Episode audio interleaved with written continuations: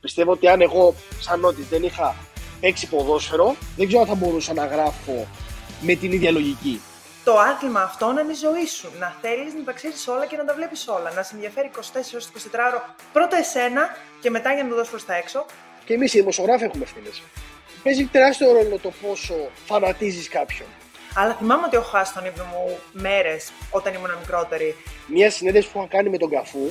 Σε γυναίκες που ασχολούνται με το ρεπορτάζ του ποδοσφαίρου ή του μπάσκετ, που θεωρούνται πιο ανδρικά αθλήματα, η αντιμετώπιση που λαμβάνουν από το κοινό και από τους αναγνώστες, από τους θεατές, οτιδήποτε, δεν είναι καλή πάντα. Να το γουστάρουν, να έχεις πάντα σιγουριά και πίστη στον εαυτό σου. Το ποδόσφαιρο που είναι ένα πολύ λαϊκό άθλημα και είναι πολύ εύκολο. Γιατί να μην το κάνουν οι γυναίκες;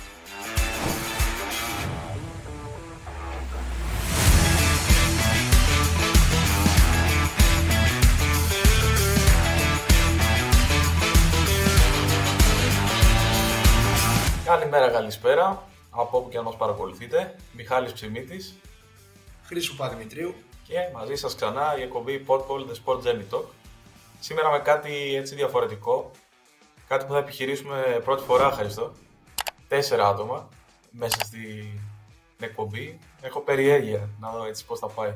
Αφήσαμε τους ε, συμπαίκτες μου από την ΑΕΚ και πιάσαμε τους συναδέλφους από τον Γαζέτα. Ισχύει. Σήμερα θα έχω δύο καλούς συναδέλφους από το Γαζέτα, δύο δημοσιογράφους, 25 και οι δύο, οι οποίοι θα μας μιλήσουν για το πώς έχει αλλάξει το επάγγελμα τα τελευταία χρόνια, με τις αλλαγές που έχουν φέρει τα social media και πώς ε, βλέπουν αυτή τη θέση τους μέσα σε αυτό. Αλλά πριν τους βάλουμε στο παιχνίδι, θέλω να ρωτήσω λίγο εσένα, ποια ήταν η σχέση σου όταν ήσουν μικρός στα ξεκινήματά σου στο, ε, στην μπάλα, τότε που ήσουν στην ΑΕΚ, που είχες ρε και λίγο πιο πολύ προβολή με τους δημοσιογράφους εδώ στην Ελλάδα. Εντάξει, είχα μια καλή σχέση, θα έλεγα. Στην αρχή, όταν πήγα εγώ στην ΑΕΚ, ήθελα να μάθω περισσότερο ποιος είμαι και το background που, που είχα. Βέβαια, έρχομαι από τις ακαδημίες, που αυτό ήταν ένα plus για μένα, γιατί ήμουν παίκτης των ακαδημιών. Και στη συνέχεια, όταν ε, πήγαμε στην πρώτη προετοιμασία με την ομάδα της ΑΕΚ στην Αγγλία, εκεί έγινε και στην ουσία η πρώτη συνέντευξη που καθίσαμε στο, στο lounge του ξενοδοχείου και με ρωτήσαν κάποια πράγματα για εμένα και τα ποδοσφαιρικά όνειρα μάλλον που είχα. Κάτι δυσάρεστο δεν θυμάμαι σίγουρα όταν ε, ξέρεις υπάρχουν τα, τα παιχνίδια αυτά τα οποία δεν, ε, δεν, δεν φτάνει στο καλύτερο, την καλύτερη σου απόδοση. Σίγουρα θα υπάρχουν τα αρνητικά σχόλια στις εφημερίδες. Είχαν πέσει και στη δικιά μου αντίληψη κάποια. Που φαντάζομαι είναι κάποιες φορές ε, για νεαρούς ποδοσφαιριστές δύσκολο να το, να το χειριστούν. Αλλά μαθαίνεις από όλα αυτά τα πράγματα. Και συνέχεια στο εξωτερικό που πήγα συνέχεια, εκεί δεν καταλάβαινα και τη γλώσσα. Οπότε εντάξει, οι συνεντεύξεις που γίνανε, γίνανε πάλι. Στην ουσία ήταν να συστηθώ ποιος είμαι, κάποιες εμπειρίες που είχα από το ποδόσφαιρο στην Ελλάδα και μετά κανονικά ήταν τα ίδια πράγματα. Εσύ είπες πολλές φορές εφημερίδες. Ήσουν τυχερό όταν ξεκίνησες και δεν είχε τόσο πολύ social media. Τα site, τα αθλητικά ήταν στα ξεκινήματά τους, ήταν 3-4 χρόνια που είχαν βγει, οπότε γλίτωσε όλη αυτή την τρέλα του, του διαδικτύου. Τη γλίτωσε. Εμείς είχαμε μόνο στη, στην ΑΕΚ μας είχαν κάνει μια σελίδα στο Facebook που δεν τη χειριζόμασταν ούτε εμείς οι ίδιοι. Προσωπικά εγώ δεν, δεν, δεν είχα social media accounts οπότε αυτομάτως δεν πόσταρα ποτέ ούτε από την, κάποια παιχνίδια από την ΑΕΚ ούτε και συνέχεια μετά στη, στην ομάδα της Red Bull. Τα social media τα έφτιαξα περισσότερο για δική μου χρήση προσωπική. Να μιλάω με φίλους, να έχω αυτή τη σχέση λόγω που ήμουν στο εξωτερικό. Τα παιδιά όμως που έχουμε σήμερα είναι αυτή η γενιά ακριβώς. Δεν ξέρω αν έχουν προλάβει, αν έχουν διαβάσει εφημερίδες μόνο στη, στην εφηβεία, φαντάζομαι. Οπότε ας τους βάλουμε στο παιχνίδι για να μας μιλήσουν για την εποχή. Καλημέρα, καλημέρα. Καλημέρα. Άμφι, γεια σας. Πώς είστε, Είναι αυτή η μέρα. όλοι σήμερα. Καλό το ρεπό. Η, η Παρασκευή είναι καλή μέρα για ρεπό, νομίζω. Και η Κυριακή είναι καλή, αλλά δεν τις παίρνεις στα αθλητικά. Κοίταξε, εμένα είναι κλασικό Δευτέρες πάντως. Δεν ξέρω γιατί. Δεν μου αρέσει. Αυτά είναι παράπονα, έτσι. Τα ακούει κάποιος, αυτό τα λέμε έτσι. Ακούνε άλλοι. Εκεί που πρέπει πήγαινε αυτό, εντάξει, είναι όλα καλά. Ναι, ακούει κάποιος. Παρασκευές. Τονίζουν τι Παρασκευέ. Σήμερα δεν ξέρω, μπορεί να εκτεθείτε στο, στο newsroom με αυτά που θα πείτε. Και άλλο να εκτεθούμε. Προσέξτε Και άλλο να εκτεθούμε. Πώς Αποκλείεται. Μπορεί να εκτεθείτε γιατί θα τον γυρίσω στα πρώτα σας βήματα. Όταν ήσασταν μικροί μικροί. Και, εντάξει, και τώρα μικροί είστε. Αλλά λέμε τώρα για Μπράβο, 17, μιλάς. 18. Για κάποιο λόγο αποφάσισα κάπου στο γυμνάσιο νομίζω ότι θέλω να γίνω δημοσιογράφος. Ξέρετε, αυτό ξεκίνησε από δελτίο ειδήσεων που μου άρεσε για κάποιο λόγο. Α, αυτή τη στιγμή που το σκέφτομαι δεν ξέρω γιατί, δεν μπορώ δηλαδή ούτε να σκεφτώ το λόγο τότε που έλεγα θα κάνω αυτό. Ε, και μετά, επειδή ήμουν εξαιρετικά τάλαντο παιδί στο στέιβο και σε όλα τα αθλήματα γενικά, κανένα ταλέντο πουθενά, έπρεπε κάπως να τα συνδυάσω, κάπως να είμαι κοντά γιατί μου άρεσαν. Μου είχε βάλει και αυτό το μικροβιάκι ο παπάς μου που έβλεπε, παρακολουθούσε αθλητισμό γενικότερα, όχι μόνο ποδόσφαιρο. Άλλο που με έκανε γάβρο, αλλά έβλεπε και τα υπόλοιπα. Δηλαδή, ο Ολυμπιακός Αγώνας τα βλέπουμε μόνοι στο σπίτι. Ε, και κάπως έτσι ξεκίνησε. Μπήκα στη δημοσιογραφία στη Θεσσαλονίκη, γιατί είχα στο μυαλό μου ότι το πτυχίο θα μου βρει δουλειά. Κάτι που και τώρα που το σκέφτομαι τόσα χρόνια μετά δεν ισχύει ούτε λίγο. Ε, και εκεί κάπου από την αρχή, από το πρώτο έτος έψαχνα να κάνω ραδιόφωνο, να γράψω, φυσικά χωρίς χρήματα πουθενά, όλα εθελοντικά. Ο εθελοντισμός των πρώτων ετών είναι φανταστικός και πολύ κρίμα. Ε, και νομίζω στο τρίτο έτος, στο δεύτερο έτος να τελειώνω κάτι τέτοιο, ξεκίνησα στο μέσο που ήμουν πριν από τον Καζέτα, που, το Sportsfit, που είχε Ολυμπιακά αθλήματα ατομικά κυρίως. Δεν είχε καθόλου ποδόσφαιρο και μπάσκετ. Μιλάμε εντελώς γκέτο. Και ξεκίνησα εκεί, που εκεί έμαθα και στίβο και όλα. Και πήγε, όλα πήραν μια σειρά. Ξεκίνησα με διοργανώσεις, μπήκαμε στον χώρο του πολύ, γνωριστήκαμε με τους αθλητές και τις αθλήτριες. Και φτάσαμε εδώ σήμερα, αν τα λέμε να εκτεθούμε στο γκαζέτα. Και εσύ, Νότι, ε, πέρασες και εσύ από το στάδιο, φαντάζομαι, του να μην βλέπεις μία στο οικονομικό κομμάτι μέχρι... Κοίτα, σου πω, εμένα είναι λίγο πιο περίπλοκη η ιστορία μου στη δημοσιογραφία, στο πώς μπήκα. Δεν ήταν τόσο εύκολο. Εγώ σκέψω ότι αντίστοιχα και στο γυμνάσιο και εγώ κατάλαβα ότι η δημοσιογραφία είναι ίσως το επάγγελμα που θα ακολουθήσει στο μέλλον. Πρώτα απ' όλα στη Δευτέρα Γυμνασίου, όταν καθηγητής ε, που μου έκανε έκθεση μου είπε, ε, με πιάσε μετά από ένα. Είχαμε γράψει ένα άνθρωπο τέλος πάντων στην τάξη και όταν μας τα διόρθωσε, με έπιασε και μου λέει: Έχεις σκεφτεί, μου λέει, να ακολουθήσεις τη δημοσιογραφία στο μέλλον, γενικά. Τότε δεν το είχα σκεφτεί, αλήθεια είναι. Μ' άρεσε να γράφω γενικά πράγματα για το ποδόσφαιρο. Όχι για γενικά, μόνο για το ποδόσφαιρο. Του λέω: Δεν το έχω σκεφτεί. Μου λέει: Ωραία, μου λέει: Δες το. Όσο προχωράς, μου λέει στη ζωή σου. Και θυμάμαι ότι το καλοκαίρι, πριν πάω πρώτη ηλικίου, έχει κάνει ένα διαγωνισμό το Σπορ 24 το οποίο είχε να γράψουμε ένα άφρο χιλίων λέξεων για το ποδόσφαιρο. Κάτι για το ελληνικό ποδόσφαιρο, πώς θα πάει μπροστά, τι πρέπει να γίνει και όλα αυτά. Το γράφω εγώ το κείμενο, το κάνω για την πλάκα μου, δηλαδή πιο πολύ για μένα γιατί ήθελα να γράψω ένα κείμενο απλά, δεν το έκανα για κάποιο λόγο. Και εν τέλει κέρδισα τον διαγωνισμό. Μέσα σε 6.000 υποψηφιότητες θα κερδίσει. Και δεν το πεί, ήταν, ήταν απίστευτο. Δηλαδή με πήρα και δεν το πίστευα. Λέω μου κάνετε πλάκα. Λέω, όχι, έχετε κερδίσει για να το πω σωστά, το βραβείο ήταν ε, μια υποτροφία στο City Unity, αθλητική δημοσιογραφία. Ωραία. Από το City Unity όμως δεν το πίστευαν ότι εγώ είμαι ανήλικος που το έχω γράψει. Και μου λέγανε, Λάτε από εδώ να μιλήσουμε, να δώσουμε την υποτροφία. Και τους λέω, Παιδιά, δεν ξέρω να, πώς θα έρθω, αφού είμαι 15 χρονών. 16 τότε περίπου, κάπου εκεί βγαίνα. Μου λένε αλήθεια, λέω ναι. Ε, δεν μπορεί να πάρει την υποτροφία, αλλά μπράβο σας. Γιατί κερδίσατε, δεν είναι απλό, δεν ήταν λίγο. Οπότε κάπως έτσι ξεκίνησε. Ε, Δευτέρα Λυκείου μπήκα θεωρητική για να πάω στην Πάντιο. Στην Τρίτη Λυκείου άλλαξα πια οικονομικά. Γιατί δεν ήμουν του διαβάσματος. Δεν ήθελα και στι Παραλίνε να διαβάσω όσο έπρεπε για τη διαδικασία. Εγώ δεν ήθελα προσωπικά, δεν, δεν μ' άρεσε κιόλας. Δεν ήθελα. Οπότε πήγα οικονομικά και περνάω λογιστική. Πάω την πρώτη μου χρονιά λογιστική πρώτο έτος. Δεύτερο έτος δεν πάω καθόλου και το καλοκαίρι μετά το δεύτερο έτος αποφασίζω να πάω στη δημοσιογραφία τότε ήταν που το πήρα απόφαση. Φανταστείτε, δεν το, ξεκάνει, δεν το ξανακάνει γονισμό θα πάρω αυτό στη σχολή του κ. Σωτηρακόπουλου στο κέντρο αθλητικού ρεπορτάζ. Ε, ο μόνος που το ήξερε και με στήριξε στην όλη προσπάθεια ήταν η κοπέλα μου. Με την οποία το είχα συζητήσει, της λέω: Γουστά να το κάνω, θέλω να το κάνω, να το παλέψω. Πολύ ωραία. Πάμε μαζί, λέει. Της λέω: Τι πάμε μαζί, πάμε μαζί, λέει σχολή να γραφείς, πάμε μαζί να ακούσω κι εγώ θα σου πούνε και πάμε, λέει να γίνει. Και έτσι ξεκίνησε το ταξίδι στην δημοσιογραφία, κάπως έτσι μπήκα, μπήκα στο χώρο. Ξεκίνησα στο 10, σαν πρακτική για 6 μήνες, εννοείται χωρίς χρήματα. Ε, μετά όταν τελείωσα το, το 10, τελείωσα το Δεκέμβρη του 21, το Δεκέμβρη του 20 τελείωσα το, το 10, και επειδή ήμασταν μέσα στον κορονοϊό τότε, δεν υπήρχαν δουλειές να πάμε κάπου πιο ψηλά ή τη δουλειά που είχαμε βγάλει την πρακτική να τη δείξουμε κάπου αλλού. Οπότε ήμουνα σε μικρά site γύρω-γύρω.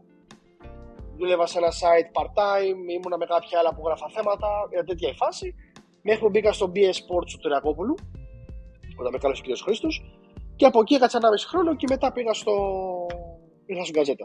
Τον Αύγουστο. Τον Αύγουστο. Επί της ευκαιρίας τώρα που ακούσαμε και τις ε, ιστορίες και των δυο σας, ακούσα και του Μιχάλη. Εννοείται και εμείς να τα ακούσουμε. Εγώ δεν πήρα βραβείο ποτέ, όπως πήρε ο, ο Νότης. Εγώ, άμα θυμάστε, είχε και το γκολ παρόμοιες στου διαγωνισμούς. Όμως αυτοί λέγανε για κατευθείαν για πρακτική, τρεις μήνες ε, πρακτική. Οπότε τι έκανε ο ανήλικος Μιχάλης, πίστευε ότι επειδή είναι ανήλικος δεν θα τον πάρουν ποτέ. Έγραφε τα άρθρα, αλλά δεν τα έστελνε ποτέ. Τα κράτηγε για, το, για την πάρτη του. Εγώ είχα αποφασίσει στα 12, μόλις πήγα πρώτη γυμνασίου. Λέω ότι αυτό μάλλον θα ήθελα να κάνω μετά τα 18. Η αλήθεια είναι ότι επαγγελματικά, επαγγελματικά το άργησα αρκετά. Ερασιτεχνικά ήδη από το, από το Λύκειο. Μετά είχα μια σελίδα μόνος μου, ε, μάλλον όχι μόνος με τον κολλητό μου, με τον οποίο γνωριστήκαμε στο πανεπιστήμιο και το κάναμε για πρακτική, επειδή ακριβώς τότε δεν υπήρχαν δουλειές που να πλήρωναν ιδιαίτερα όσους ξεκινάγανε. Ε, λέγαμε τι να το κάνουμε μόνοι μας, τι να πηγαίνουμε κάπου να χαλάμε και όλη την ημέρα μας, όλο μας το πρόγραμμα στο πανεπιστήμιο. Οπότε ας ξεκινήσουμε κάτι εμείς. Το site υπάρχει μέχρι και σήμερα, το rabona.gr, από το οποίο τα κανάλια του βγαίνει και αυτή εδώ η εκπομπή. Και προέκυψε κάποια στιγμή που έκανα άσχετη δουλειά, στο ψηφιακό marketing ήμουν πριν, να κάνω ένα podcast με το διευθυντή μας, με το Θάνο, ο οποίος με κάλεσε στο, της μπάλα στα λιμάνια, να μιλήσω για την εμπειρία μου από την Πορτογαλία στο, στο Εράσμος που είχα κάνει εκεί, που είχα πάει παντού σε ό,τι ποδοσφαιρικό γήπεδο είχε χώρα τέλος πάντων, τουρισμό full. Μου είχε πει ο Θάνος ότι κάποια στιγμή άνοιξε αυτή η θέση, αν θέλω να έρθω, λέω εννοείται, να το δούμε. Έγινε η συνέντευξη και με πήρε. Και έτσι κατάληξαμε να είμαστε ωραίο, συνάδελφοι σήμερα. Ρε την Πορτογαλία, ρε. Ναι, πολύ. Εσύ, Πινερόπη, ανέφερες στο Στίβο ε, στην, ε, στο ταξίδι σου στην αρχή το, το γεγονός ότι δεν κατάφερες να, να το πάρεις, να ασχοληθείς επαγγελματικά με το άθλημα αυτό, ήταν και έτσι ο λόγος που κατέληξες στην απόφαση να ασχοληθείς στην αθλητική δημοσιογραφία με το κομμάτι ναι, αυτό. Ναι, κοίταξε τώρα. Το να μην ασχοληθώ επαγγελματικά είναι ένας γενικός τρόπος να το πεις. Δεν μπορούσα να ασχοληθώ ούτε ερασιτεχνικά, ούτε με κανέναν τρόπο. Γιατί δεν ξέρω πόσο πολύ πιο ατάλληλη να γίνει, να ήμουν δηλαδή. Ε, το είχα δοκιμάσει πάρα πολύ, μου άρεσε γιατί από όσε εικόνες έβλεπα στο σπίτι που έβλεπα μπαμπάς μου πολύ συχνά αθλητικά και λέω μπαμπάς μου γιατί η μαμά μου τυχαίνει να μην ασχολείται, δεν την αφορά ιδιαίτερα. Ε, ή και στους Ολυμπιακούς που πραγματικά βλέπαμε όλο το πρόγραμμα, ό,τι έδειχνε. Μερόνυχτα δεν άλλαζε το κανάλι και είχα δει όλα τα αθλήματα πώς είναι. Ήταν αυτό που μου είχε κρατήσει περισσότερο. Νομίζω ότι έφταναν περισσότερο οι περιγραφές που ήταν πολύ έντονες και αυτό που έβλεπες ήταν έτσι πολύ σύντομο και γρήγορο. Και με είχε κάνει και εμένα να θέλω να είμαι μέσα σε αυτό. Είχα δοκιμάσει λοιπόν να πάω είχα αποτύχει παταγωγό, οπότε το άφησα πολύ γρήγορα, το συνειδητοποίησα. Και πολλοί μου έλεγαν όταν ήμουν μικρή ότι μήπως να δεις κάτι άλλο, μήπως κάτι διαφορετικό, να προσπαθήσουν να με αποτρέψουν για διάφορους λόγους κιόλας και επειδή ήμουν ε, κοπέλα. Γιατί ο χώρος είναι σκληρός και μπλα μπλα μπλα, που ισχύουν αυτά δεν λέω. Ε, οπότε στράφηκα προς τα αθλητικά και επειδή δεν είχα ιδέα από ποδόσφαιρο, δηλαδή η επιλογή ήταν οριακά μονόδεμα, δεν είχα την παραμικρή ιδέα. Ε, πήγα προς τα εκεί. Όταν ξεκίνησα στο Sportsfeed, το, το site είχε ως κεντρικό του άθλημα τον Στίβο, που εμένα αυτό με εξυπηρέτησε φοβερά γιατί μου άρεσε και πάρα πολύ. Και έτσι έμαθα περισσότερα πράγματα, αναγκαστικά έστω διαβάζοντας τα άρθρα που βάζαμε καθημερινά και μπαίνοντας μέσα στο άθλημα λίγο περισσότερο, γνωρίζοντας τους αθλητές, τις αθλητρίες, να δω πώς γίνεται, πώς φτάνουν μέχρι αυτά τα πολύ φανταστικά που βλέπαμε στην τηλεόραση και τα περιέγραφα με τόσο έντονο ύφος και ζήλο, ρε παιδί μου. Ε, εντυπωσιάστηκα full, που δεν το περίμενα. Δηλαδή, μου προκάλεσε φοβερά συναισθήματα το να είμαι στον αγώνα τόσο κοντά στις διαδρομές, στους διαδρόμους και να βλέπω τον άλλο να τρέχει και να καταλαβαίνω πώς έχει φτάσει μέχρι εκεί. Μου φαίνεται πολύ ιδιαίτερο να πω την αλήθεια. Εκτιμώ πολύ το ομαδικό, το, μου αρέσει, το ακούω, αλλά νομίζω ο παδισμό, όλη αυτή η φανατία που υπάρχει γύρω-γύρω, κάπως με κρατάει μακριά. Ε, και κάπως έτσι καταλήξαμε στο Στίβο. Εσύ είναι ότι αγάπης με το ποδόσφαιρο, έχεις και ένα μουσείο που Όπω έχει επισκεφτεί νομίζω πρόσφατα και ο Μιχάλης. Και κάπως έτσι αυτή η αγάπη για το ποδόσφαιρο που έχεις, νομίζω έχεις και, και 13 χρόνια πρέπει να έπαιζες σε μια ομάδα όταν ήσουν μικρότερος. Οπότε είχες και τη ματιά του αθλητή ως ε, ποδοσφαιριστής και τώρα πλέον ως αθλητική, στην αθλητική δημοσιογραφία που ασχολείσαι από ένα, μια άλλη γωνία. Ε, κοίτα, για το μουσείο αρχικά να πω ναι, έχω ένα μουσείο. Ε, γενικά οτιδήποτε υπάρχει μέσα στο ποδόσφαιρο θέλω να το ψάχνω, να το αναζητώ. Το πρώτο πράγμα που με εξήταρε όταν ξεκίνησα να συλλέγω ήταν ποδοσφαιρικά πράγματα. Και μου άρεσε πιο πολύ να συλλέγω πράγματα που ήταν πριν γεννηθώ εγώ. Ή αντίστοιχα τα λέγω ο πατέρας μου και έλεγε, και θυμόταν τα νιέτα του, έλεγε αυτό ας πούμε όταν ήμουν παιδί εγώ υπήρχε. Είναι ωραίο όλο αυτό, είναι ωραίο να το βλέπει κανείς. Κοίτα να δεις ποδόσφαιρο, ναι, έπαιζα 13 χρόνια από τα 5 μου και πιο πριν μπορεί να έπαιζα έτσι σε πλατείες και αυτά, αλλά σε ομάδα ομάδα είμαι τα 5 μου. Μέχρι τα 18 μου έπαιζα. Εντάξει, τώρα επαγγελματικά, κοίτα, είναι, είναι ένα άθλημα το οποίο ή από μικρός καταλαβαίνεις ότι μπορείς να το ακολουθήσεις επαγγελματικά, έχεις το ταλέντο, είτε όχι. Είναι και η ζωή που κάνεις, είναι οι θυσίες που είσαι διατεθειμένος να κάνεις. Εντάξει, όλοι θέλουμε να γίνουμε ποδοσφαίστε όταν είμαστε μικροί. Όλοι θα το κυνηγήσουμε, εννοείται, το ξέρουμε αυτό, αλλά δεν μπορεί να γίνει. Αν ήταν έτσι, θα μα ποδοσφαίστε. Θα ήταν διπλάσια από όσο είναι τώρα. Όμως το ποδόσφαιρο γενικά από τότε που ήμουν μικρός ήταν η ζωή μου. Όλη μου η ζωή. Εντάξει, έλειπε η πατέρας μου πάρα πολύ. Μάτς, ε, είτε ευρωπαϊκά είτε ελληνικά, τα πάντα. Δηλαδή τα βάζαμε στη τηλεόραση και παίζει. Όπως Πενελόπη. Όλη τη μέρα. Σερή, Champions League, ε, ε, Ελλάδα, Ευρώπη, οτιδήποτε. Είχα, είχα την ευλογία να υπάρξω για δύο χρόνια παίκτης ε, όταν είχε έρθει ο Άγιαξ στην Ελλάδα και ήταν στο Ρέντι Ακαδημίες του. Ήμουνα στον Άγιαξ τότε για δύο χρόνια είναι ευλογία γιατί εκεί ουσιαστικά αγάπησα ακόμη περισσότερο το ποδόσφαιρο. Με τη φιλοσοφία που σου μεταφέρανε, με όλο αυτό που σου δείχνανε, με όλο αυτό που είναι το ποδόσφαιρο. Που δεν είναι αυτό που παρουσιάζεται τώρα, που αυτό ο φανατισμό, ε, το ξύλο, τα επεισόδια, όλη αυτή η τοξικότητα που βγαίνει. Δεν είναι αυτό το ποδόσφαιρο. Το ποδόσφαιρο είναι κάτι πολύ πιο ωραίο και αγνό από αυτό που βλέπουμε. Οπότε ουσιαστικά αυτό και σε 13 χρόνια έπαιζα ερασιτεχνικά, δεν είχα παίξει ποτέ σε κάποια μεγάλη ομάδα ή κάτι τέτοιο. Έφτασα μέχρι να παίζω και σε ανδρικό αλφατορικού πειραιά. Και σε 18 σταμάτησα, δυστυχώς. Γιατί πιο πολύ ήταν οι συγκυρίες που το φέρανε. Και εγώ δεν το κυνήγησα βέβαια, γιατί ε, είχα σταματήσει για τις Παραλίνε σε 18. Ε, όταν κάτι το αφήνει, σε αφήνει και εκείνο. Αλλά ήθελα να είναι στη ζωή μου το ποδόσφαιρο, γι' αυτό και ακολούθησα δημοσιογραφία. Πέρα ότι είναι πολύ ωραίο σαν χώρος να γράφεις, να καλύπτεις ένα ρεπορτάζ, να τρέξει από εδώ, να τρέξει από εκεί, να βλέπεις από κοντά τα είδωλά σου, γιατί ε, δηλαδή από τις συνεντεύξεις έχω μιλήσει με ανθρώπους στους οποίους έλειπα στο γήπεδο μικρός και δεν το πιστεύω ότι τους έχω απέναντι μου αυτή τη στιγμή. Ε, αλλά ταυτόχρονα είναι στη ζωή μου το ποδόσφαιρο. Δηλαδή αυτό είναι το πιο ωραίο για μένα, ότι ασχολούμαι όλη μέρα με ποδόσφαιρο και μου αρέσει που ασχολούμαι. Και αυτό είναι και το ωραίο που κάποιες φορές νομίζουμε ότι ναι. κλείνουμε μια πόρτα, μπορεί να γνωρίζουμε ότι κάποια άλλη θα ανοίξει. Πιστεύω ότι αν εγώ, σαν νότης, δεν είχα παίξει ποδόσφαιρο, δεν ξέρω αν θα μπορούσα να γράφω με την ίδια λογική.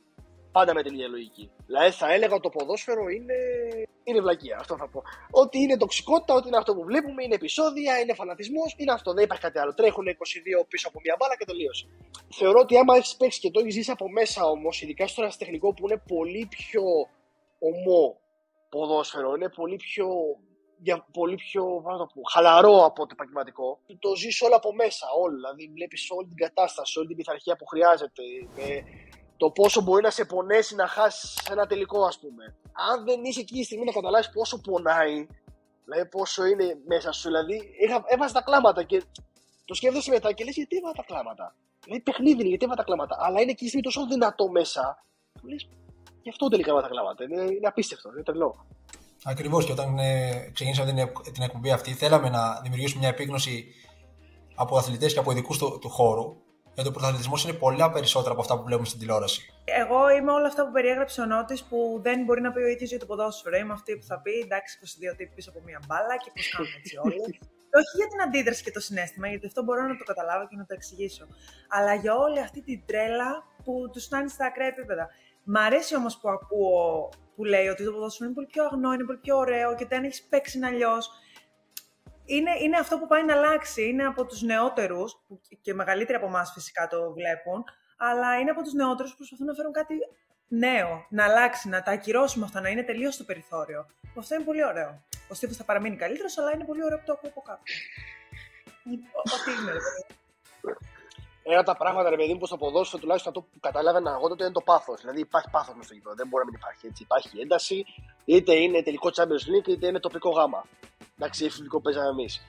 Ε, θεωρώ ότι αυτό δεν ξέρω αν μπορεί εκτός ποδοσφαίρου να αλλάξει, γιατί δυστυχώς βλέπουμε ότι πουλάει ακόμα τουλάχιστον προς το παρόν, πουλάει πάρα πολύ τοξικότητα προς τα έξω.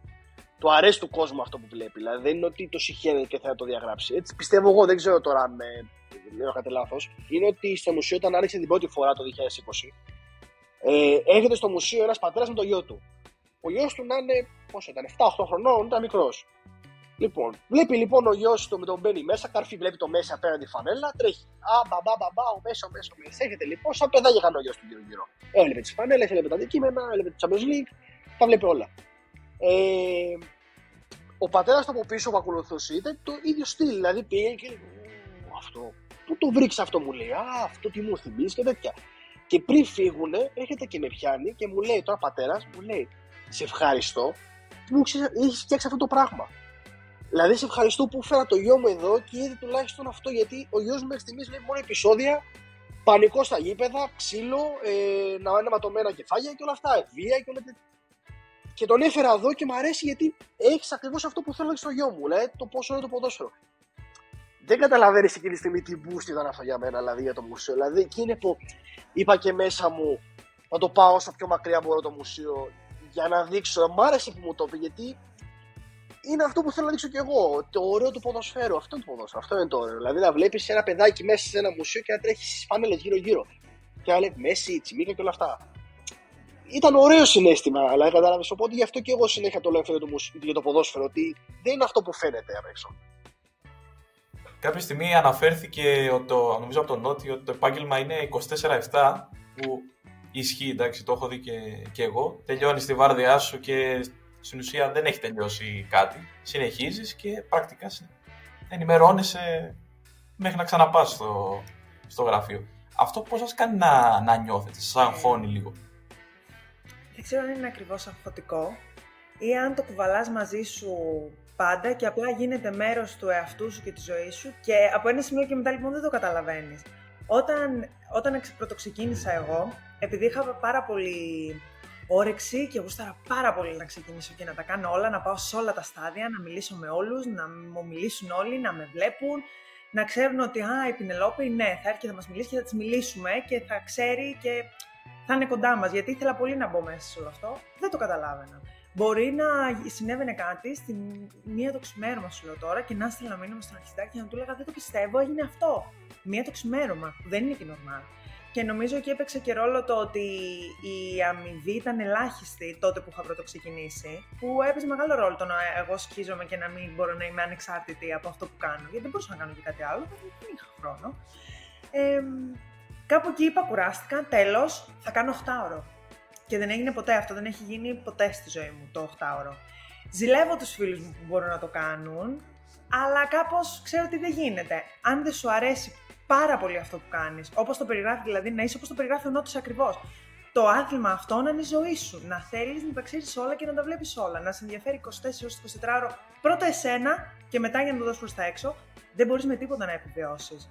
Και παρότι θα σε κουράσει πολλές φορές και θα πεις Πω πω και έλα τώρα, δεν γίνεται. Και οι άλλοι έχουν διακοπές και ρεπό.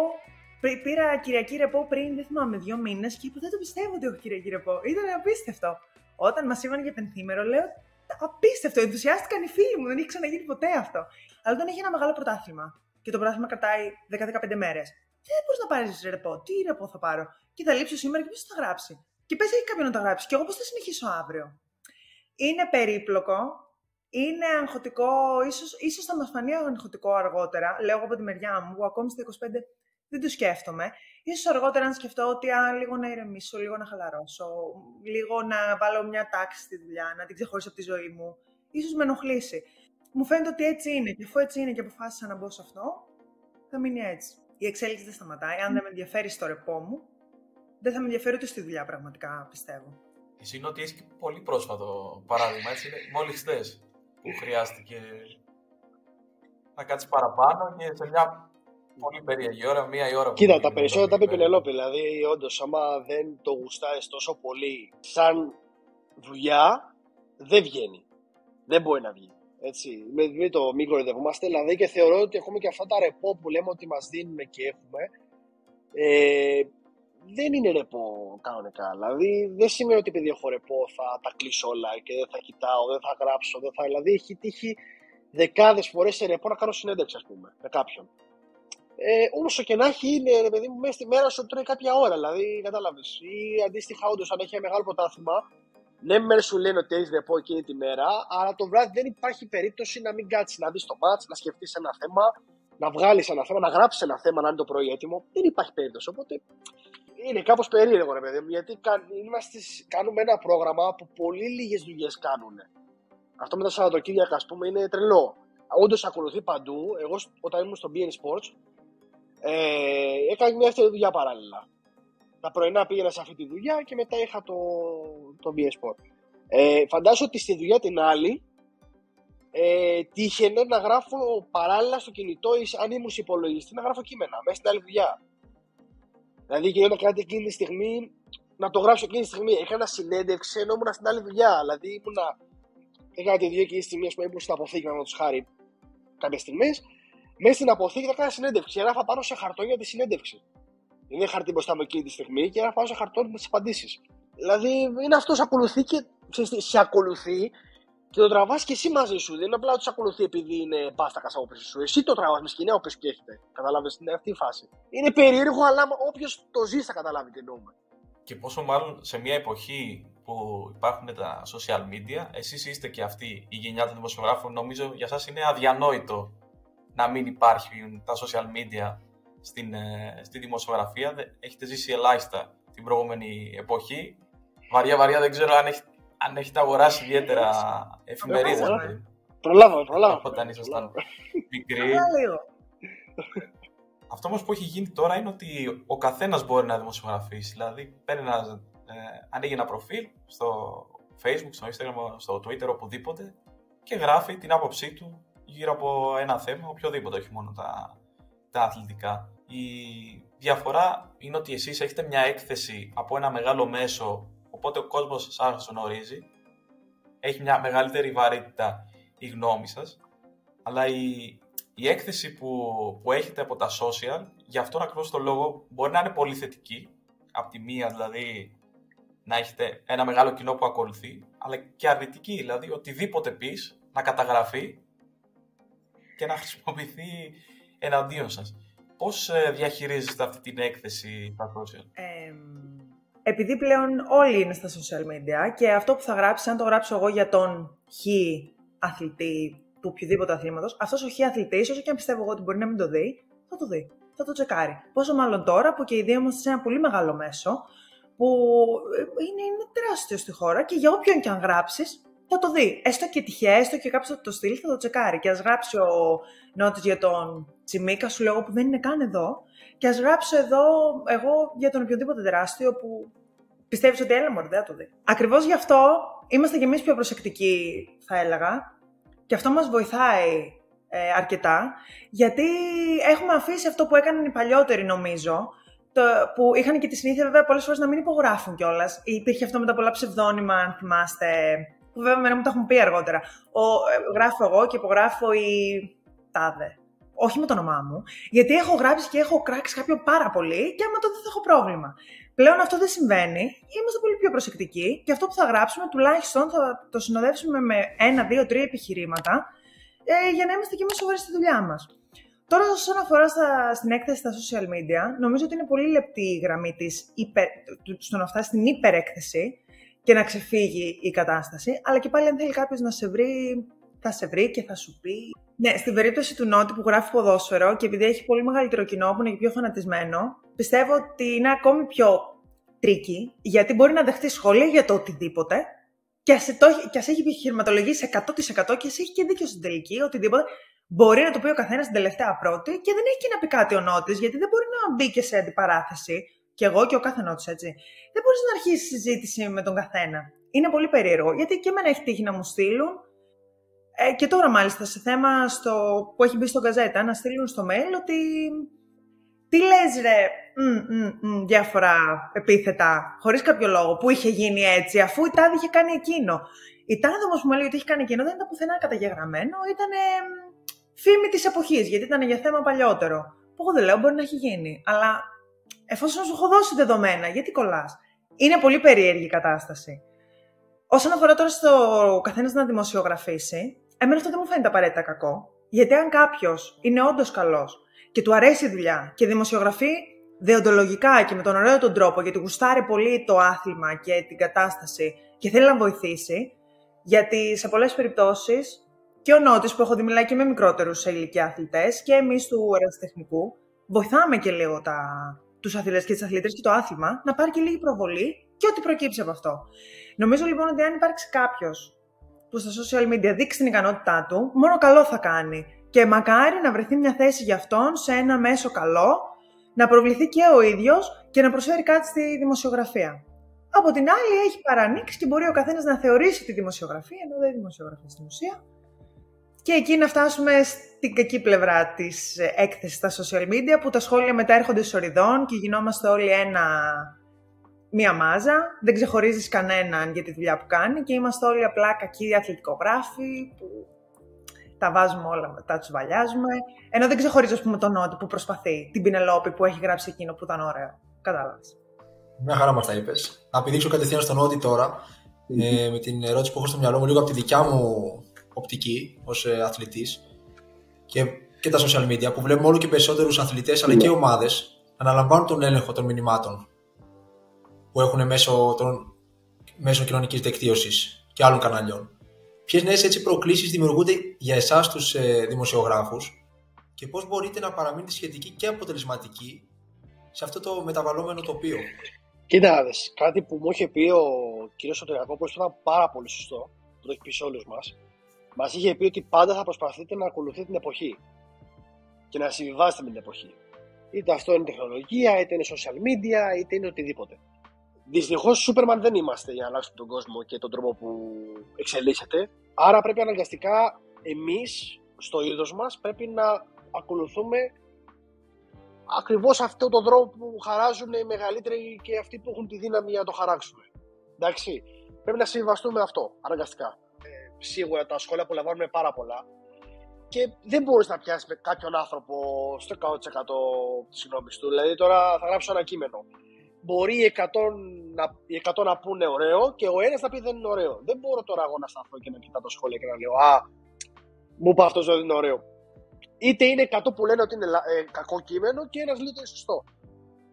Είναι η άποψή σου και πώ το γράφει. Τεκμηριωμένα πάντα έτσι. Δεν θα γράψω κανένα από αυτό είναι κακό γιατί είναι κακό και πει το θεωρώ κακό. Εντάξει. Σεβαστή γνώμη ολονών. Μπορεί όντως να σου κάνει ένα σχόλιο αρνητικό το οποίο θα σε βοηθήσει εσένα Υπάρχουν και αυτές τις περιπτώσεις. Δηλαδή να σε διορθώσει κάτι, σε ένα λάθος σου. Θεωρώ τα social media είναι ένα εργαλείο το οποίο μας έχει δοθεί και για καλό και για κακό. Είναι και το διαβόλου και, ε, πώς το λένε, και το αγγέλου. Ε, μπορεί να μας βοηθήσει, να μας διορθώσει, μπορεί να μας βοηθήσει η αυτοπεποίθηση και μπορεί να μας ε, ε, γίνει σαν ε, όπλο εναντίον μας. OK, okay. συμβιβαζόμαστε με όλες τις περιπτώσεις. Προσπαθούμε να είμαστε όσο το πιο προσεκτικοί εμείς για το λόγο που είπε η Πηνελόπη στο πώς το χρησιμοποιούμε. Και από εκεί και πέρα το έχουμε, προσπαθούμε να το έχουμε σαν εργαλείο υπέρ μας. Να δείξουμε τη δουλειά μας, πρώτα απ' όλα. Ε, να έρθουμε σε επαφή με ανθρώπους του, του άθληματος που κάνουμε. Γιατί και αυτό είναι ένα μέσο, να, μέσο επικοινωνίας. Πολύ πιο εύκολα αντί να ψάχνουμε τηλέφωνα, να ψάχνουμε να βρούμε επαφή και οτιδήποτε. Έχουμε αυτό με ένα μήνυμα, μπορεί να το δει ο άλλος. Οπότε αυτό θεωρώ αυτό πρέπει να κάνουμε. Να συμβαζόμαστε απλά με την εξέλιξη της εποχής. Δεν θα την αλλάξουμε εμείς. Δεν γίνεται να αλλάξουμε εμείς. Δεν μπορώ εγώ να πω αν αλλάξουμε αυτό. Απλά συμβαζόμαστε και πηγαίνουμε με αυτή και να είμαστε όσο πιο κοντά μπορούμε. Για να μην χάμε την μπάλα. Πιστεύω πάντως ότι τα social media για πάρα πολλούς ανθρώπους χρησιμοποιούνται σαν ένα μέσο εκτόνωσης. Να βγάλουν από μέσα τους όλα τους τα κόμπλεξ, όλα τους τα, τα προβλήματα και πολλές φορές τα σχόλια νιώθω ότι ο άλλος αυτοματοποιημένα, ό,τι και να γράφει από πάνω, είναι έτοιμος να κράξει.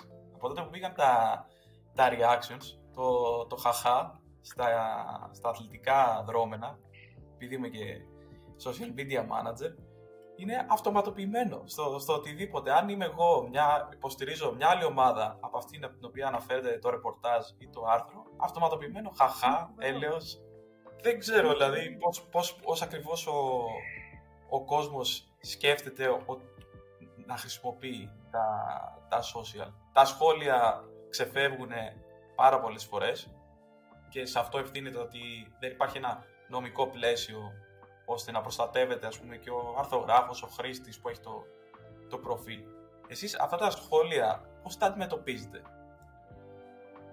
Σας ε, επηρέαζε όταν ξεκινήσατε, μάθατε ας πούμε, να διαχειρίζεστε ε, αυτό το πράγμα; Στην αρχή, όταν είσαι μικρός νομίζω γενικότερα και ξεκινάς κάτι τέτοιο, που ξέρεις λοιπόν ότι θα μπει ένα κείμενο με το όνομά σου σε μια σελίδα και μπορεί να το διαβάζουν εκατοντάδες άνθρωποι, χιλιάδες άνθρωποι μάλλον τώρα στο γκαζέτα ας πούμε, σε αγχώνει λίγο. Όταν θα δεις το πρώτο αρνητικό σχόλιο, εγώ τουλάχιστον που θυμάμαι που ήμουν 20 χρονών ας πούμε, λες όχ, μαυρίζουν όλα, τα έχουν τελειώσει τα πάντα ξαφνικά. Και δεν το πιστεύω και αν έχεις κάνει όντως λάθος είναι ακόμα χειρότερο γιατί ευθύνεσαι. Αν είναι η εμπάθεια του άλλου είναι OK, okay, κάπως σου περνάει. Αλλά θυμάμαι ότι έχω χάσει τον ύπνο μου μέρες όταν ήμουν μικρότερη, γιατί κάποιος είχε πει ότι τι λες, ρε Γκιώνη, τι γράφεις και πώς σου ήρθαν αυτά και πού τα έμαθες. Και μπορεί να μην είχα κάνει κανένα λάθος. Τώρα που έχει περάσει καιρός, και νομίζω ότι ίσως νιώθω κι εγώ πιο σίγουρη για το ρεπορτάζ μου και για αυτό που θα γράψω. Και όταν θα γράψω κάτι, ότι είναι έτσι όπως θα το γράψω, ε, είμαι οκ. Θα θυμώσω αν δω κάποιο σχόλιο που μπορεί κάποιος να με βρίζει, που μπορεί να που έχω δει, αυτό το έχω δει κυρίως σε γυναίκες που κάνουν ποδόσφαιρο ή μπάσκετ, που μπορεί να επικαλύπτει το φίλο τους για να πει κάτι, ενώ αυτό που γράφουν να είναι ολόσωστο και να, να μην έχει καμία σχέση με το έχει γράψει άντρας ή γυναίκα.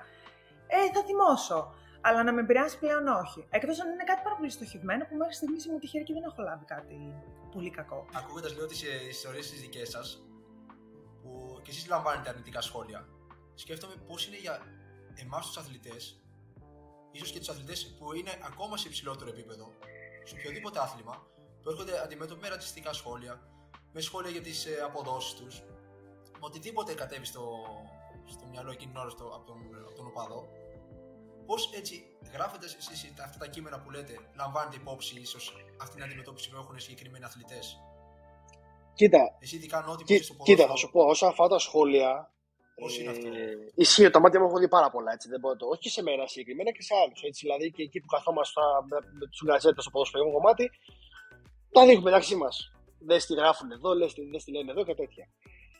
Ε, προσωπικά δεν με έχει πειράσει ποτέ. Και μικρός που ξεκίνησα και τώρα που έχω φτάσει σε ένα επίπεδο στην Gazzetta, δεν με έχουν επηρεάσει. Δηλαδή, ποτέ δεν με νοιάζει τι θα πούνε οι άλλοι όσον αφορά και την εμπάθεια. Εντάξει, σε λάθη, και όλοι θα κάνουμε λάθη. Έτσι. Και εγώ μπορεί να μην βρω κάτι, να κάνω ένα λάθος. Ε, είμαι και μικρός σε ηλικία, οπότε δεν μπορώ να θυμάμαι ακριβώς. Δεν έχω ζήσει με το 80 ή το 90 τι έχει έτσι. Οπότε δεν μπορώ να ξέρω ακριβώς τι συνέβη σε ένα ματς. Μπορώ να τα έχω διαβάσει εγώ διαφορετικά από κάπου αλλού, να είναι κάποιο λάθος. OK. Okay. Μπαίνουμε, το αλλάζουμε, ευχαριστώ πολύ για τη διόρθωση, τελείωσε. Γράφω ένα κείμενο, κάνω μια συνέντευξη με έναν άνθρωπο, γράφω ένα στατιστικό, γράφω οτιδήποτε. Το γράφω και έχω μια αντίληψη ότι είναι ωραίο, ότι μου αρέσει εμένα. Αλλά δεν θα κάτσω ασχοληθώ με τον άλλο θα μου πει. Δεν με ενδιαφέρει καν. Κατάλαβες. Όχι δεν με ενδιαφέρει καν, δεν θα κάτσω να με επηρεάσει 100% το γνώμη σου. Είναι πέστηνα, δεχτεί, σεβαστή, τελείως μέχρι εκεί. Τώρα για τους παίχτε, θα σου πω τι γίνεται. Σίγουρα όταν σε ένα ποδοσφαιριστή τους στέλνεις 500 μηνύματα, ε, τα οποία τα περισσότερα είναι και κατάρες, το ξέρουμε όλοι αυτό. Ε, είναι εσχρά μηνύματα και αυτά. Σίγουρα τον άλλο το επηρεάσει ω ένα βαθμό, όχι γιατί δεν τον επηρεάσει την καριέρα του. Γιατί αυτοί οι άνθρωποι, πρέπει να καταλάβουμε ότι αυτοί οι άνθρωποι δεν, τους αγγίζουμε εύκολα σε εισαγωγικά. Δεν είναι εύκολο. Δηλαδή, ο άλλος τώρα παίρνει ένα πολύ καλό συμβόλαιο, είναι σε μια πολύ καλή ομάδα, έχει την υγεία του πάρα πολλά, το κυριότερο. Παίζει το ποδόσφαιρο που το άρχισε το γουστάρι. Θα τον επηρεάσω σε ένα σημείο, σε φάση ότι αν κοιτά ο κόσμος δεν με συμπαθεί, δεν με αγαπάει γιατί έκανα αυτό το λάθος, έκανα αυτή τη λακία. Ε, πιστεύω ότι πιο άμεσο είναι, ας πούμε, θα φέρω ένα παράδειγμα χαρακτηριστικό με το Ρέτσο στον Ολυμπιακό κοντρα στον Άρη το Ιουχάρισμα στο τέλος για αποδοκιμασίες. Μου σήκω στο χέρι να πει συγγνώμη και έπεσε ό,τι τον φάει με, το, με τις αποδοκιμασίες. Οπότε αυτό ναι, κύριε φίλο, θα σε επηρεάσει, θα σε γυαλίσει. Λογικό είναι. Έτσι. Πιο πολύ τον επηρεάζει αυτό παρά τώρα το social media που θα στείλω κάθε τυχαίο και αν το δύο που δώσει το μήνυμα. Έτσι. Γιατί μην ξεχνάμε ότι έχουν 500.000 follower ο καθένας. Δηλαδή μπαίνει στο προφίλ του, στέλνεις μήνυμα και στους μισούς σου βγάζει μήνυμα ότι δεν το εμφανίζει καν στα πρώτα του. Άρα δεν νομίζω γιατί ξέρεις τι, καταλαβαίνω ότι δεν το βλέπει γιατί και εγώ αντίστοιχα στέλνω μήνυμα να γνωριστώ με κάποιον, να κάνω μια συνέντευξη, να τα πούμε και δεν το βλέπει ποτέ. Σαν να μην έχει τίποτα το μήνυμα. Άρα θα δει το αλλού που έχει στείλει βρισιέ. Να σου πω την αλήθεια από αυτά που ακούω ξέρεις, στο εξωτερικό ή από άλλα podcast Σίγουρα. που μιλάνε αθλητές, πάρα πολλοί αθλητές τα βλέπουν αυτά τα σχόλια. Ίσως να μην ναι, Ναι, να ναι. πάρουν κάποια θέση, αλλά τα, τα, παίρνουν, ε, τα, λαμβα- τα βλέπουν δυστυχώς. Και κάτι άλλο που έτσι από τη δικιά μου εμπειρία που όταν πρώτο ξεκίναγα στη, στην ΑΕΚ τότε όταν ήμουν 18 χρονών, που, είμαι στο, που παίζαμε στο Ολυμπιακό στάδιο και γίνεται μια φάση, ξέρω εγώ, κάνω ένα λάθος και ξεκινάνε και λένε για τη μάνα μου. κάτι. Δεν το άκουσα εγώ, αλλά το άκουσε η μάνα που ήταν στις κερκίδες. Κατάλαβε τι Εκεί γίνεται. είναι Οπότε στιγμή. λες, τώρα 10 χρόνια αργότερα λες, Ναι, γελάς. ναι, ναι, αλλά ναι, ναι, σε αυτές ναι. τις καταστάσεις τότε ήταν. Πρέπει να κάνεις παρέα με τον Δημήτρη τον Κολογό του, του Πανετολικού, γιατί στη συνέντευξη τον είχαμε καλέσει. Μας είχε πει το ίδιο πράγμα, ότι έχει πάρα πολλούς, αλλά δεν τον αφήνει Ναι, ναι, ναι, ναι. να τον επηρεάζουν. Έχει ακριβώς όλη αυτή τη ζωή που ανέφερε. Είναι σαν ένα τείχος μπροστά από όλο αυτό το, το Ναι. πράγμα, γιατί αυτός ξέρει ποιος είναι και δεν περιμένει τον κάθε τη χάρπαστο που θα του στείλει. Ε, έχασα το στοίχημα επειδή εσύ έστειλες την μπάλα out. Οπότε ναι, ε, νομίζω ότι. Τα έχουμε πει καλά. Τα τα έχουμε λέγατε πει καλά. Τα έχουμε πει Αν καλά. μου επιτρέπετε να Άμα προσθέσω, συναντιώσεις. πέρα από το ποδόσφαιρο, στα υπόλοιπα αθλήματα, τα οποία δεν θα πω για το μπάσκετ και τα επαγγελματικά, αλλά θα μιλήσω για τα ερασιτεχνικά και η κατάσταση είναι διαφορετική. Γιατί μέσα σε ένα στάδιο ή μια αρένα δεν επιτρέπεται, δεν μπορεί να συμβεί, δεν, το έχω δει μόνο μία φορά να γιουχάρει ο κόσμος. Δεν συμβαίνει. Δεν- Πρέπει να είναι ο αθλητής ή η αθλήτρια μέσα πάρα πολύ προκλητική, προκλητικός ή οτιδήποτε και να κάνει κάτι πάρα πολύ ακραίο για να γιουχάρουν. Δηλαδή, μια φορά που το έχω δει είναι στο Ρίο, που γιούχαραν οι Βραζιλιάνοι τον Λαβιλενή, γιατί τέλος πάντων. Γιατί έκλαιγε, εντάξει, και εγώ άμα ήμουν μπορεί να το γιούχαρα λίγο. Anyway, όμως, αυτό είναι άλλο. Αλλά θέλω να πω ότι εκεί, αν σου στείλουν που ούτε καλά συμβόλαια έχεις, ούτε είσαι πάντα ανεξάρτητος, ούτε μπορείς να επιβιώσεις από το άθλημά σου και από όλα αυτά που κάνεις, γιατί η προπόνηση είναι η ίδια με το ποδοσφαίρο ενώ ίδιες ώρες και η ζωή, υστερήσει όλη αυτή η πίεση και δεν έχεις και τα χρήματα. Νομίζω μπορεί να τους επηρεάσει πολύ περισσότερο και από εκεί και πέρα είναι θέμα χαρακτήρα πώς μπορείς να τα αντιμετωπίσεις και πόσο θα σε στηρίξουν οι υπόλοιποι. Γιατί φυσικά και αυτοί έχουν φαν, αλλά ε- είναι πιο, είναι πιο δύσκολο. Θέλω να πω όμως ότι όλοι, τουλάχιστον αρκετοί δημοσιογράφοι, τα κατακρίνουμε αυτά και όταν θα πέσει στην αντίληψή μας κάτι που έχει συμβεί, κάποιος θα το βγάλει στα ειδικά του social media ότι έχει γίνει αυτό και μου έχουν επιτεθεί social media και έχω δεχτεί διαδικτυακό bullying ή οτιδήποτε, θα τα κατακρίνουμε γιατί είναι enough. Στο 2023 είμαστε. Δεν μπορούμε να βρίζουμε όποιον θέλουμε γιατί έτσι. Και νομίζω εδώ πρέπει να σταθούμε λίγο περισσότερο στην Πινελόπη, διότι μπορεί να μας δώσει και μια έξτρα πλευρά. Το σεξισμό που υπάρχει στα, σε αυτά τα, τα σχόλια, που είτε λαμβάνεις και εσύ ίδια ή και οι αθλητές, ε, με τις οποίες έχεις, αθλήτρες μάλλον, με τις οποίες έχεις τύχει να μιλήσεις. Αυτό υπάρχει σε αρκετά μεγάλο βαθμό. Δυστυχώς κιόλας, γιατί κανονικά προχωρώντας, η κοινωνία θα έπρεπε να πηγαίνει μπροστά, όχι να στεκόμαστε πίσω σε κάποια πράγματα. Είναι κάποια στερεότυπα τα οποία διονύζουμε τυφλά, χωρίς να το σκεφτούμε. Και όπως ανέφερα και πριν, σε γυναίκες που ασχολούνται με το ρεπορτάζ του ποδοσφαίρου ή του μπάσκετ, που θεωρούνται πιο ανδρικά αθλήματα, η αντιμετώπιση που λαμβάνουν από το κοινό και από τους αναγνώστες, από τους θεατές, οτιδήποτε, δεν είναι καλή πάντα. Δηλαδή, στη, το μεγαλύτερο κομμάτι τους θα πει έλα μωρέ η οποιαδήποτε, μα και τι ξέρει και γιατί ξέρει και πώς ξέρει. Ενώ κάποια μπορεί να, ξέρει, να έχει τις ίδιες ακριβώς γνώσεις με τον Νότι και να είναι το ίδιο ικανή και καλύτερη και οτιδήποτε. Καλύτερη όχι για να μειώσει τον Νότι, θέλω να πω μπορεί να είναι μεγαλύτερη, να έχει περισσότερη εμπειρία, οτιδήποτε από αυτό. Και ο σεξισμός εντοπίζεται και εκεί στα social media και στα post και στις αναρτήσεις που μπορεί να κάνουν οι αθλήτριες, που τη σεξουαλικοποιούν χωρίς δεύτερη σκέψη. Είναι το στάνταρ αυτό. Ό,τι και αν κάνουν, δεν χρειάζεται να βάλουν τι να σας πω, φωτογραφία με μαγιό. Μπορεί να βάλουν φωτογραφία από την προπόνηση συνδρομένη χάλια οτιδήποτε και πάλι θα τη σεξουαλικοποιήσουν. Γιατί έτσι. Και νομίζω ότι και ο Νότη και οι παιδιά αυτής της ηλικίας, δεν θα βάλω όριο ηλικιακό, μην προσβάλλω και κάποιον, αλλά θεωρώ ότι οι νεότεροι γενικά το έχουμε βρει αυτό. Τα social media, επειδή τα έχουμε δει και από την κακή τους πλευρά, έχουμε αρχίσει κάπως να τα αποδομούμε και τα χρησιμοποιούμε μόνο για αυτό που χρειάζεται, χωρίς να μπαίνουμε σε περιτά όπως είναι αυτό. Και να πούμε κιόλα, να ευλογήσουμε πάλι τα γένια μας, ότι το δικό μας μέσο έχει πρωτοστατήσει σε, σε αυτό το πράγμα, ειδικά στην προβολή του γυναικείου αθλητισμού χωρίς ε, σεξισμό, με την πλατφόρμα του, του Gazeta Women, στην οποία εργάζεσαι εσύ κατά Ναι, ναι. κόρον Ε, ήταν τα- πολύ τους τελευταίους ωραίο. μήνες Αυτό το πρώτο. και ελπίζουμε να Ε, ακολουθήσουμε ε, την πόλη. βοηθάει πραγματικά θεωρώ και προσπαθούμε κι εμείς και με τη Μαριλένα την Καλόπλαστο που κάνει ποδόσφαιρο και η Μαριλένα έχει δεχτεί τα σχόλια στα οποία αναφέρομαι και το έχει πει και η ίδια δηλαδή ότι μπορεί να της γράψουν το οτιδήποτε απλά γιατί στην υπογραφή λέει Μαριλένα και δεν λέει Νότη Χρήστος Μιχάλη. Είναι πολύ άδικο. Δεν λέω εγώ ότι σαν θέαμα είναι το ίδιο το, τα δύο. Γιατί φυσικά το ποδόσφαιρο των ανδρών είναι χρόνια και μιλάμε για άλλη ιστορία. Είναι διαφορετικό άθλημα ωριακά αυτή τη στιγμή. Αλλά αν δεν δώσω μια, μια, μια βάση και στις γυναίκες, ε, πώς θα εξελιχθούν να φτάσω σε 20 χρόνια να λέω πω πω τότε και πω δες τώρα. Δεν γίνεται, πρέπει να δώσει μια ευκαιρία. Όπως έχει δοθεί στο ποδόσφαιρο, που είναι ένα πολύ λαϊκό άθλημα και είναι πολύ εύκολο. Γιατί να μην το κάνουν οι γυναίκες; Το ποδόσφαιρο είναι το παράδειγμά μου. Ε, αυτό εφαρμόζεται σε όλα τα αθλήματα φυσικά. Ζούμε σε μια, μια χώρα που δυστυχώς η τοξικότητα έρχεται και από τα πάνω. Δεν είναι; Δηλαδή θέμα μιας μερίδας οπαδών οι οποίοι λόγω ας πούμε, χαμηλού μορφωτικού επίπεδου ε, δεν μπορούν να εκφραστούν και με άλλο τρόπο. Και ειδικά στο, στο ποδόσφαιρο νότι, τα έχουμε δει και πολύ πρόσφατα με, τη, με το θέμα της ζήτησης στα play-off, με τη συνάντηση στην ΕΠΟ. Εσύ πώς αντιμετωπίζεις αυτό το πράγμα, ότι υπάρχει αυτό, αυτό το, αυτή η τοξικότητα, η οποία όμως είναι των οπαδών, είναι των διοικούντων, είναι των παραγόντων, είναι πολλές φορές ακόμα και των ίδιων των πρωταγωνιστών, προπονητών, ποδοσφαιριστών. Έχεις μάθει να ζεις με αυτό, αδιαφορείς, προσπαθείς να, πρέπει να την κοντράρεις; Εντάξει, την κοντράρω δεν προσπαθώ, όχι αλήθεια. Δεν... Ξέρεις είναι αυτό που είπα και πριν, δεν έχουμε... Δεν είμαστε Σούπερμαν για να το αλλάξουμε αυτό, για να το κοντράρουμε.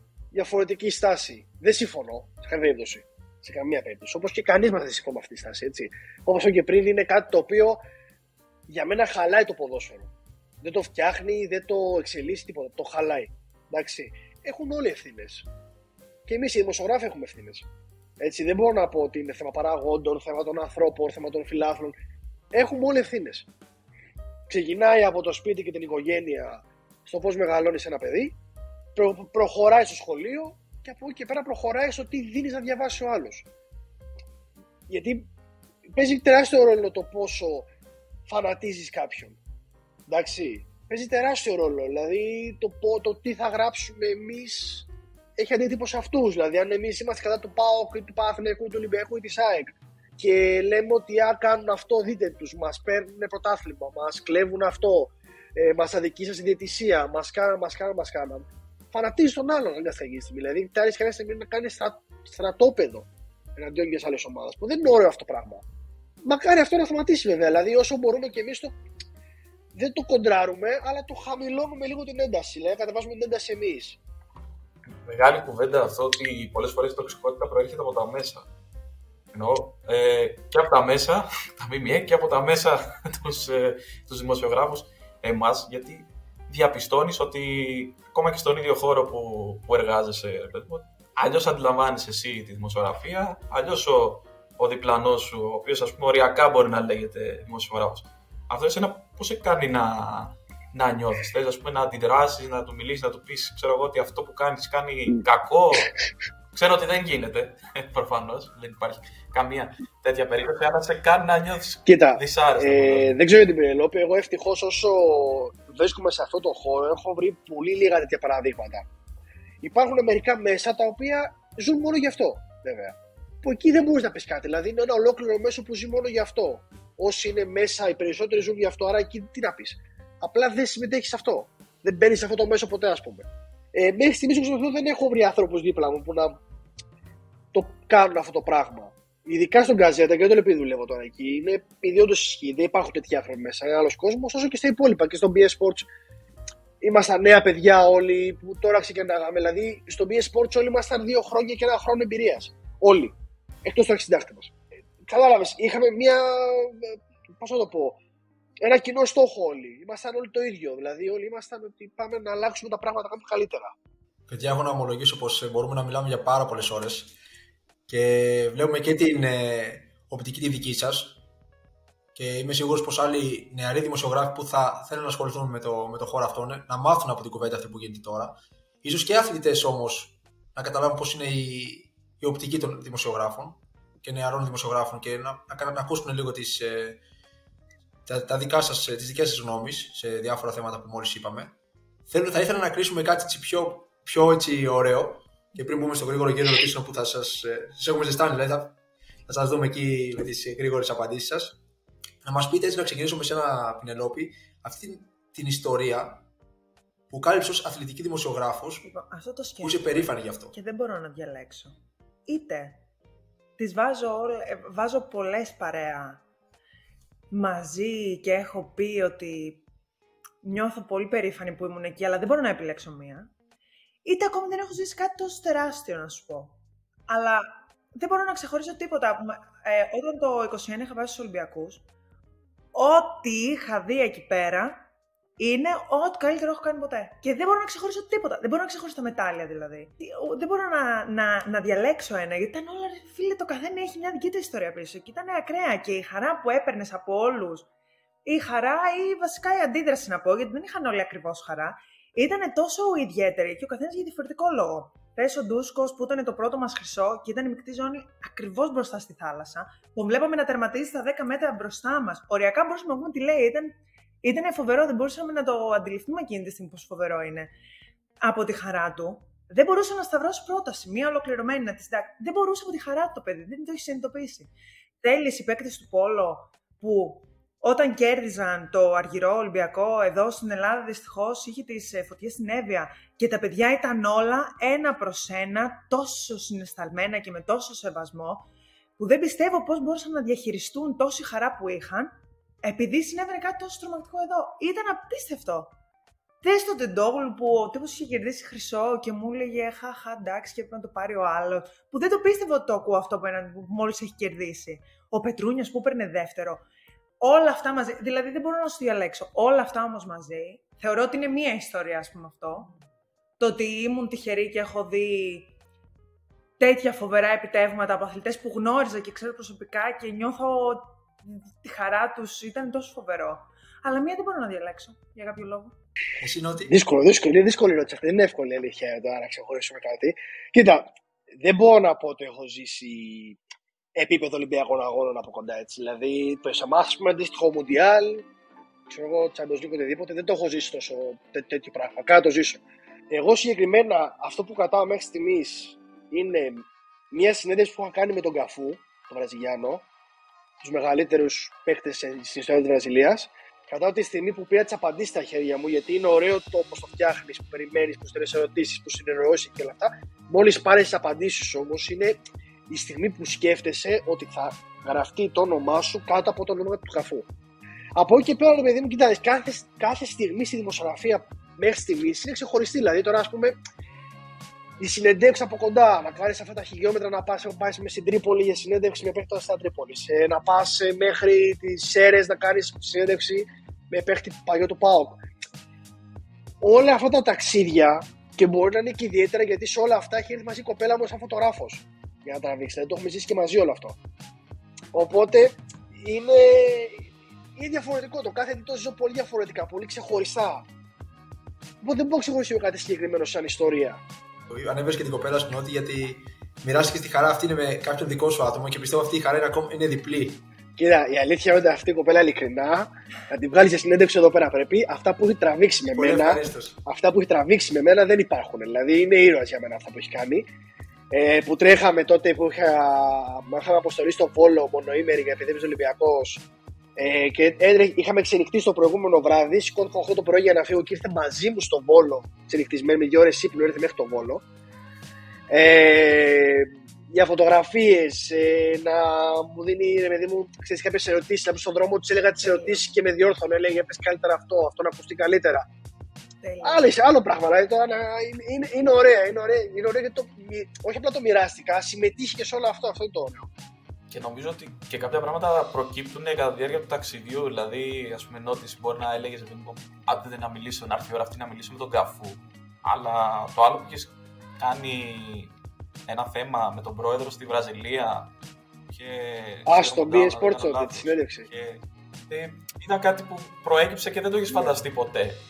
Όπως και η Πινελό, φαντάζομαι θα έχει κάποιο παράδειγμα εκτός στίβου, με κάποιο ατομικό άθλημα Α, εδώ με τη ναι. φίλη μας, τη Δώρα, τη Κουντούρα, που ήταν στο προηγούμενο επεισόδιο. Ότι μπορεί να ενθουσιάσεις με τη ε, Σίγουρα έχω, θα σας πω ότι έχω ενθουσιαστεί και μπορεί να σας φανεί τερμαστέο και να μου πείτε, αλλά δεν είναι άθλημα. Αλλά έχω ενθουσιαστεί με το skateboard. Δεν μπορείτε να πιστέψετε πόσο εντυπωσιακή ήταν η αρένα και πόσο εντυπωσιακά ήταν αυτά που κάνανε. Καλά, μην μου φαίνεται και δύσκολο, αλλά. Και καταλαβαίνω γιατί κάποιος μπορεί να σκεφτεί. Δεν είναι άθλημα, είναι παιχνίδι. Το καταλαβαίνω. Όταν πας εκεί και το βλέπεις, εντυπωσιάζεσαι τόσο πολύ με αυτά τα τρελά που κάνουν. Και είναι κάτι μικρά παιδιά. Είναι φοβερό. Και αυτό είναι ότι το κάθε άθλημα, παιδιά, έχει και η κάθε δουλειά έχει τα ιδιαίτερά της και τα ωραία της. Και είναι ωραίο να ακούμε κάθε αθλητή, κάθε ειδικό να, να μοιράσει αυτό το ταξίδι. Γιατί είναι πραγματικά ενδιαφέρον. Οπότε, Μιχάλη, το αφήνω σένα να ξεκινήσει με τις ερωτήσεις που ετοιμάσαμε για εσά. Είστε έτοιμοι; Βεβαίως. Έτσι, έτσι λέμε. Έτσι, Μια στιγμή που απογοητεύσατε τον εαυτό σας με ένα θέμα που χειριστήκατε.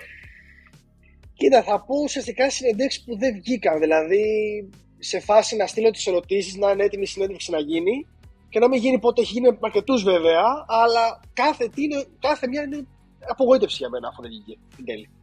Ε, έχω κάνει ένα τραγικό λάθος. Είχα γράψει ότι ήμασταν σε παγκόσμιο πρωτάθλημα, δεν ήμουν, από μακριά, παγκόσμιο πρωτάθλημα ενόργανης, που οι τρεις πρώτοι, κάθε ατομικό αγώνισμα, έπαιρναν Ολυμπιακή πρόκριση. Και ήταν ο Λευτέρης Πετρούνιος στον πρώτος του αγώνα μετά την επέμβαση στον νόμο. Ε, κάνει το πρόγραμμά του, έχει αγωνιστεί, είναι τρίτος. Έχω έτοιμο το θέμα να το κλικάρω ότι Ολυμπιακή πρόκριση Πετρούνια. Wow, έχω γράψει έπω μέσα. Ε, φοβερό. Και πετάει, πετιέται ένας Γάλλος που δεν τον υπολόγιζε γιατί ήταν τραυματισμένος νωρίτερα. Και τον πετάει τέταρτο. Και εγώ δεν το προλαβαίνω να το δω. Κλικάρω και βάζω παντού, βγαίνει παντού, ότι ο Πετρούνια έχει πάρει Ολυμπιακή πρόκριση.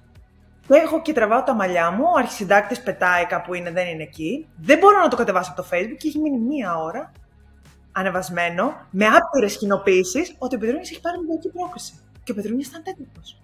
Δεν το πιστεύω ότι το έχω κάνει αυτό. Από εκεί έχασα τον ύπνο μου μέρες. Μιλάμε για μέρες. Ακόμα το σκέφτομαι και λέω: Χριστέ πώς θα τον δω αυτόν τον άνθρωπο μπροστά μου; Δεν μου έχει πει κάτι, εντάξει, είναι οκ όλα, αλλά. Επόμενη ερώτηση, Νότι. Ε. Αν έχεις τη δυνατότητα, αν έχεις τη δυνατότητα να αλλάξεις ένα πράγμα στην αθλητική δημοσιογραφία, ποιο θα ήταν αυτό; Εντάξει, νομίζω τα χρήματα είναι κλισέ να το πω έτσι. Δεν είναι. Νομίζω είναι κλασικό αυτό το γνωρίζουμε όλοι. Τι θα άλλαζα, θα άλλαζα λίγο τη σκληρότητα του χώρου όσον αφορά όμως την αντιμετώπιση προς εμάς τους νεότερους που μπαίνουμε. Δηλαδή το ότι δεν λέμε πολλά μπράβο για να μην πάρετε μια σε αέρα και όλα αυτά. Και σα ταχώνουμε περισσότερο και ας είστε καλοί. Νομίζω αυτό το ψιλοάλαζα. Όχι τελείως, αλλά θα το ψιλοάλαζα αυτό. Δεν θα το ήθελα τόσο πολύ έντονο. Συμφωνώ με τον Νότι, θα το άλλαζα εγώ όμως 100%. Τα κουμπλεξικά, τα συμπλέγματα των μεγαλύτερων να εξαφανιστούν, αν γίνεται. Αλλά αυτή είναι η απάντηση του Νότι, οπότε δεν μετράει και θα πω γιατί και άλλη μία.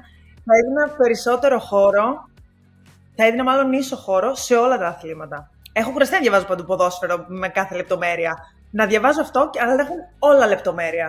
Θα, ήμουν, θα νιώθω πολύ γαλήνη.